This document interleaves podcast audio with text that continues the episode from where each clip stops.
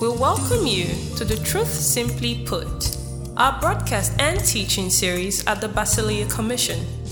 You're about to receive God's unadulterated word, brought to you by Pastor Alexander Victor, challenging, uplifting, and provoking you to new dimensions in your kingdom walk. And now, today's message. But if we're going to be led, my God, it's not difficult. It's not difficult to be led by the. This spirit we're always talking about. You know, we talk about him so much, especially on that finished work.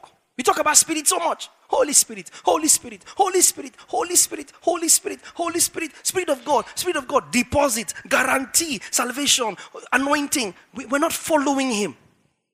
We're not following him. Why are we called followers of Christ? If we're struggling to do our ministry, follow. The church as a flock, as a lamb, we're followers. We're wired to follow. We're not wired to lead Christ. He leads us. 2 Corinthians 2.14. He leads us, right? In triumph. As many as are led by the Spirit. The Spirit leads. Romans 8.14 as well, right? We're wired to follow. Holy Spirit, what is your will in this moment? What would you have me do? What would you have me say? I was speaking to a minister a couple of weeks ago who was like, I struggle with my teaching and my, when, I, when I prepare a message. I struggle to gather my thoughts together. I said, just be led. Have your notes from beginning to end. But don't try to start where it starts. Don't try to end where it ends. Keep scanning as you come up. And you'll see where he will drop something in your mind that might just be the fourth, fourth or fifth point that somehow comes and links to everything he wants you to say. Just be led. Just be led. Don't move if it's not if it's, if it's not moving. Don't sit if it's moving. I mean, they didn't have the Holy Spirit, and there were six million of them that had never been a nation before. They came out from 430 years as slaves. They had no idea what it meant to worship God outside of their slavery. Do you understand what I mean? They never had a church service, they never had any congregational worship. It was the primary basis on which Moses approached Pharaoh. Let my people go that they might worship me. Don't forget that. So God was calling them out, not out of slavery, but He was calling them to Himself. He wasn't calling them out as, as much as He was calling them in. That's why they had to be baptized into Moses in the Red Sea. Because there was a quicker, shorter way to the promised land by passing the Red Sea. But if they are taking that way, sir, they would not have been baptized. They would not have been baptized. It was a 40 day route. But if they had taken that route, they would have avoided the Red Sea. There would have been no other water big enough to baptize all of them into Moses in preparation for repentance, in preparation for salvation. So God was calling them into Himself. And as a consequence, out of slavery. Are you with me? 430 years of slavery, the Israelites leave Egypt, Goshen, where they were, crossed the Red Sea. And every time they camped, they had a pillar of fire by night, a pillar of cloud by day. And the Bible says that whenever, whenever the pillar moved, it did not matter what you were doing. Stretch your imagination. You are allowed to stretch your imagination in any direction right now is justified. Because everything you can imagine, as dirty as it was, was going on. As long as there were six million people in one place. Somebody was giving birth, somebody was having sex, somebody was cooking, somebody was farming, somebody was blacksmithing something, somebody was getting ready to marry, somebody was in, taking a journey, somebody was fighting somebody, somebody was praying. Somebody was about to steal something. I mean, six million people, anything you can imagine was happening. But when the pillar moved, everybody moved. Everything you were doing, as legitimate as it was, paused. If not totally stopped, because some processes, once aborted, cannot be remedied. Whenever the thing moved, Whenever the pillar of cloud of fire stopped, everybody imagine the long backup of traffic. Everybody stopped, and right there they camped. Let's try and get to the next city before dark. No, sir. Where the cloud stopped, they stopped. Where the fire stopped, they stopped. Cloud represents what? Glory. Fire represents what? Spirit. Who are those two? Christ. How does he lead us? By his spirit. Cloven tongues as of fire. And he leads us. We follow. We don't give excuse. We don't try and wrap up what we're doing. We obey now. Oh, but you don't understand. This thing is important. How about let the dead bury their dead? Oh, surely Jesus did not mean it literally. Wait, no problem. Find your place, wife. Take it. Find your place, husband. Take it. Find your place, church. Take it. Because he, he knows his place. Your husband knows his place. Do you know yours? Or are you trying to be wife and husband at the same time? You are following the Spirit. You also want to lead the Spirit. You must be willing to go anywhere He leads, anytime He leads. Otherwise, you are not ready. That's why you must choose a man that has a measure of God in Christ for you to follow. You cannot enter relationship on feelings. You can't enter relationship on sentiments. You can't. He's a fine boy, he's tall. That vision I saw when I was praying, as soon as I saw him, he was the outward manifestation of the vision. Get ready, because he will manifest. And she will express herself because you saw her, she look very expressive. It has to be a measure of the God nature in the man. Enough for you to say, for this reason, Sarah called Abraham Lord. For this reason. What's the reason? The God factor. Otherwise, Philae. Is anybody getting this at all? So we are yielded to Him. We are following His leading. We are the wife. We are the sheep. We are the flock. We are the house. We are the building. And all the things that we are in the metaphor of the church, if you remember, you realize they have a common denominator. They cannot be any of those things by themselves. A house cannot build itself. A bride cannot marry herself. Which other ones were there? The flock, it cannot shepherd itself. The vine, how can it grow itself or prune itself? And the list goes on. Common denominator. You realize that's why Jesus said to them, Of your own, you can do nothing. That's what it means to be followers. That's what it means to be followers. That we are led that we read what the word says and we do it. How should pastors behave? How should the church respond? This is it. How do we address a need? His predisposed will. How should we pray?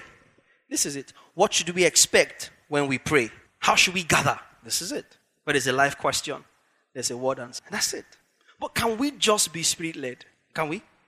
Let's just be spirit led. Committed to his will, committed to his way at whatever cost. Find what He will have us do and do it. Understand what He will not have us do and not do it, even if we're the only ones on that road. Even if we're the only ones on that road, the only ones that will not share grace and goodness because He has shared it all. The only ones that will not say a creed because the word is enough. The only ones that will not have a constitution. I don't need it. Why do I need bylaws when we have the word? Why do I need this? Is our church constitution. Is that not what the word is? So why do we need to write section 1, subsection 2, paragraph 3? If a man sins, the church shall therefore investigate and then subsequent to investigation and him being found guilty of the sin, he shall be excommunicated, suspended as the leadership of the church shall deem necessary. Subsection C, where such a person has not yielded himself to such disciplinary measures, the church shall now excommunicate the person. No, according to Exodus, it's not, can we just do the Bible? Can we just do the word? Can we just give when there's a need and not glorify money by putting a basket in front? So we cannot have a church that has a meeting without offering basket in front. Money is an idol. For me, money is not an issue because I can do ministry to the highest height without money. We can run church, own buildings, run schools, do outreaches without money. Because money is only a tool that meets a need. The church needs money. The church doesn't need money. The church has needs that should be met. Where unavoidable using money. In other words, church should only handle money where somebody who had the money could not directly sort the need. And so, as a last resort, they brought the money. Do you understand? So we meet the need where unavoidable using money. But we will not put a basket or a box in front for you to squeeze money and put in it. Because that doesn't get anything done. So we glorify money. Raise the money. What are you raising the money for? We need something done, the thing gets done. Why do we need money? Why does the church need a bank account? You see, nobody's thinking this way. Because it's not profitable for some people's pocket. That's why the country is a reflection of the church. The country is corrupt because the church is corrupt. The country is messed up because the church is messed up. Country is not because the church is not. Politicking and playing with resources. We're not faithful stewards of what is coming. We're hustling material things. Why do we need money? Why do we need a bank account if every need that the church has is met? And if you would walk away from here, if you would walk away from here and be determined to just be led by the Spirit and not apologize for it, your life will take a whole dramatic different turn because you find that you will be disadvantaged less and less and less in life to the measure that you are yielded to the Spirit. I'm driving home sometimes and He just tells me to go past my street or go past my gate. And I would drive past, playing the music loud. And I drive round and I come back. Only Him knows what He has diverted away from me. Only He knows. So I've learned to not fight it because His leading comes first. His leading comes first. Let's be yielded. Please, I beg you, stop fighting His leading.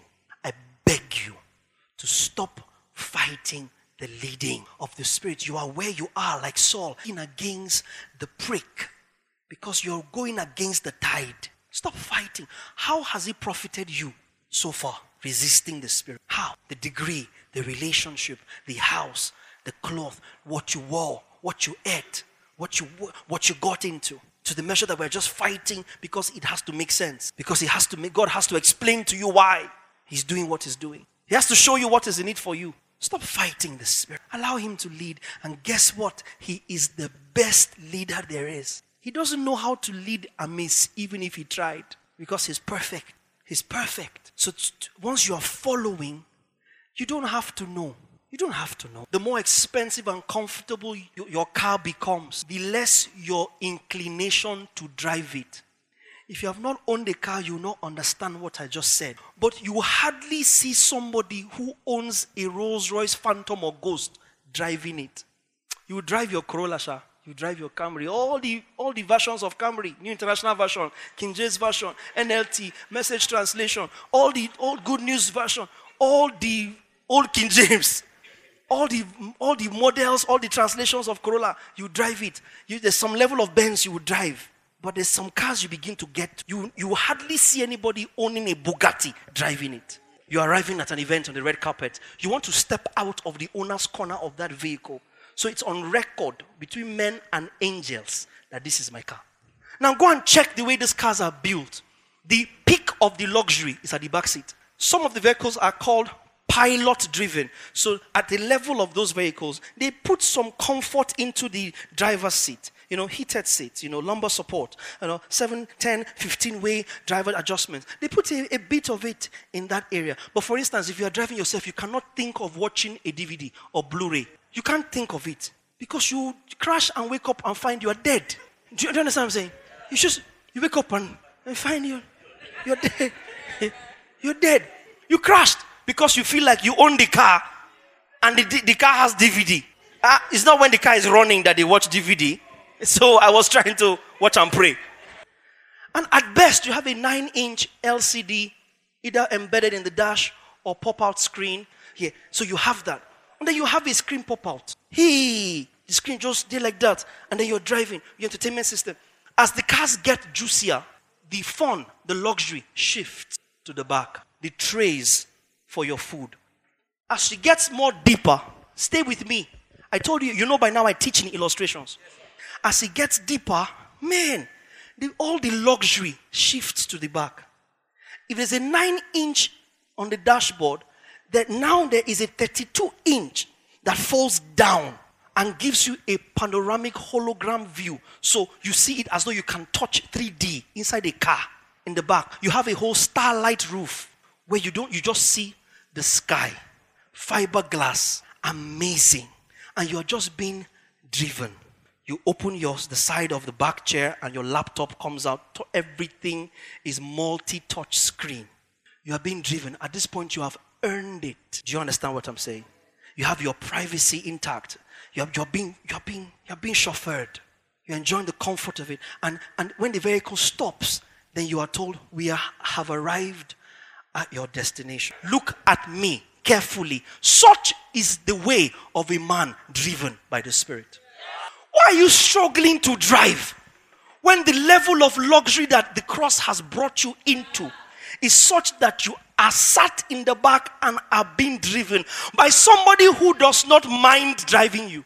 Why are you struggling with your little Corolla so you can look like you're a driver, look like you have car, when what he has stored up for you is at the level that you just sit back and enjoy the ride and let him say, Son, you have now arrived at your destination. And when the storms, the potholes of life come, he's able to circumnavigate and balance you. I dropped it there myself. Don't worry. He, he's able to balance you. And, and in the midst of the storm, you have peace, you have stability, you have equilibrium, you have circumference, you have your level of gravity stays the same because you're not the one driving. You're just being led by the Spirit. What's the struggle? What's the struggle? Why be stuck in some deadbeat car when all the luxuries you need are loaded up for you and you just enter in and you're going? And because the master navigator is driving, he knows exactly where he's taking you, at what speed to get you there, at what temperature to get you there, in what comfort zone to get you there. And all you need to do is sit back and allow the dude drive you. What is your problem? What's your problem? Why won't you let him drive? Why won't you let him drive? Because the stuff that you're trying to is in the back seat.